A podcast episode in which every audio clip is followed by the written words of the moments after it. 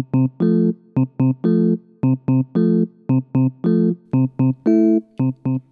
I'm Zoe. I'm a junior in high school, and welcome to the first ever episode of Get Schooled Student Stories from Across Kentucky, brought to you by the Prichard Committee Student Voice Team. Before we get started, a little more on us. The Student Voice Team, or SVT as you'll commonly hear us call it, is made up of around 100 students from across the state of Kentucky. In short, we work to amplify and elevate the voices of students so that they can have a greater influence over their education. And after doing hundreds of presentations and workshops, writing a ton of op eds, and even publishing a book, we found that one type of student voice that we weren't sharing were actual physical voices. And that's not to say that all of the work we've been doing is mute, but podcasting offers us an opportunity to get the actual voices of students and have them heard around the state. Now, let's dive into the episode. Hello, my name is Emma Nesmith, and I'm currently a sophomore in high school. School's in session and has been for around nine weeks, which makes it a great time to look back and think about our summer vacations. What exactly are our students doing over the summer? So over the summer, I went to um, a concert of one of my favorite bands called Car Seat Headrest, and I went to the, one of their shows in Cincinnati. I went to a mission camp. I went to the beach with my best friend. I visited family in Canada and California. I played baseball and went and visited a lot of colleges. I went to Cedar Point and rode all of the rides. I worked as a lifeguard and I worked on a food truck. I was in marching band camp. Over the summer, I went to the beach. I went to the beach and I went to Cedar Point. I went to church camp. You may be wondering why we would ask about summer now. Well, the couple weeks in the summer all students, and most educators, look forward to can be almost as important as school itself. Now, you may be thinking, how is that possible? Well, it's through a phenomenon called summer slide. Summer slide is the tendency for students to fall behind and lose some of their academic gains during the school year over the summer months.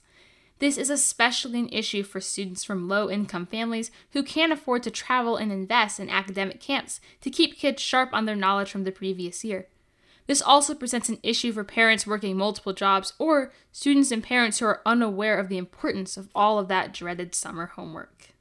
And aside from our general awareness of how much review we have to do at the beginning of each school year, there are numerous studies backing this up. One in particular, by Cooper et al., shows that students' achievement scores declined over summer vacation by one month's worth of school year learning, and declines were much higher in math. Achievement loss was also more present at higher grade levels. As we mentioned earlier, students in lower socioeconomic classes also tend to experience a higher loss in learning over the summer. A research paper by Patricia Nicholas Nader includes graphs of summer cumulative gains for, quote, advantaged and disadvantaged students. The graph showing disadvantaged students displays negative levels of learning growth throughout the summer, while the other graph shows that advantaged students may experience up to a 40% growth in learning over the summer. So, what does this mean for Kentucky students? Well, what this means is that students who are already disadvantaged due to their background are becoming even more disadvantaged every single summer that they're spending at home rather than being pushed to study or attending often expensive enrichment camps.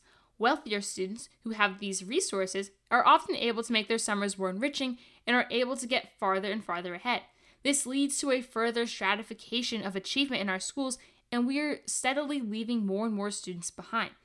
On top of this, if our students are having to spend a month recovering lost learning over the summer, imagine how much instructional time we are losing year by year. If a student from K through 12 loses a month of learning every summer and requires about as much to recover it, we are spending a year, not a school year, an actual year, reteaching material instead of propelling our students further.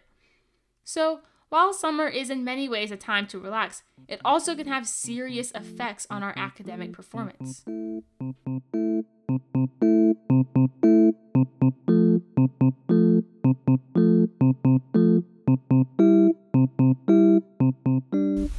So, how do we solve summer slide? Well, what if we went to school year round?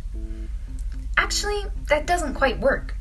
Even though there are fewer breaks, Low income kids, according to analysis, still would be at a disadvantage and would still continue to fall behind higher income students who can still afford to make the most of their breaks. Year round school also decreases opportunities for students to work summer jobs, which for students in lower income families may be crucial. It isn't necessarily the breaks we have, but the way we spend them. So there must be deliberate efforts to help kids who need to keep up with those who are more privileged. Between after school activities, family reading time, weekend day trips, preschool, and summer camp, there is believed to be a 6,000 hour learning gap for lower income students. And the longer we let this go on, the more it will grow. This is why many experts propose the solution of summer learning and enrichment opportunities. One such program that has had great success is the READS program. How it works is that students take a survey and READS matches students with 10 books based on their preferences and reading level, along with comprehensive activities. Over the summer, teachers lead around six READS sessions to help students with their work, and the lesson plans are provided to them. Towards the end of the summer, there's a family night held at the school, and READS provides the school with data about the students' performance. Countless studies have described its effectiveness and namely mentioned that students participating in the program outperform students on standardized tests the following year and experience less learning loss. And at only $95 a student, it's incredibly cost effective. Now, this is a program done through Harvard University, but there's no reason that Kentucky couldn't do something just like it. Teachers and parents can devise summer assignments that students actually want to do and will learn something from. And better yet, students can have a say in the matter, which will increase engagement and produce higher results. If we can address summer slide, our students can have more fruitful academic years that are not fraught with months of review from the previous year. That means our students will be learning more each year, which means better test scores and better academic performance and preparedness.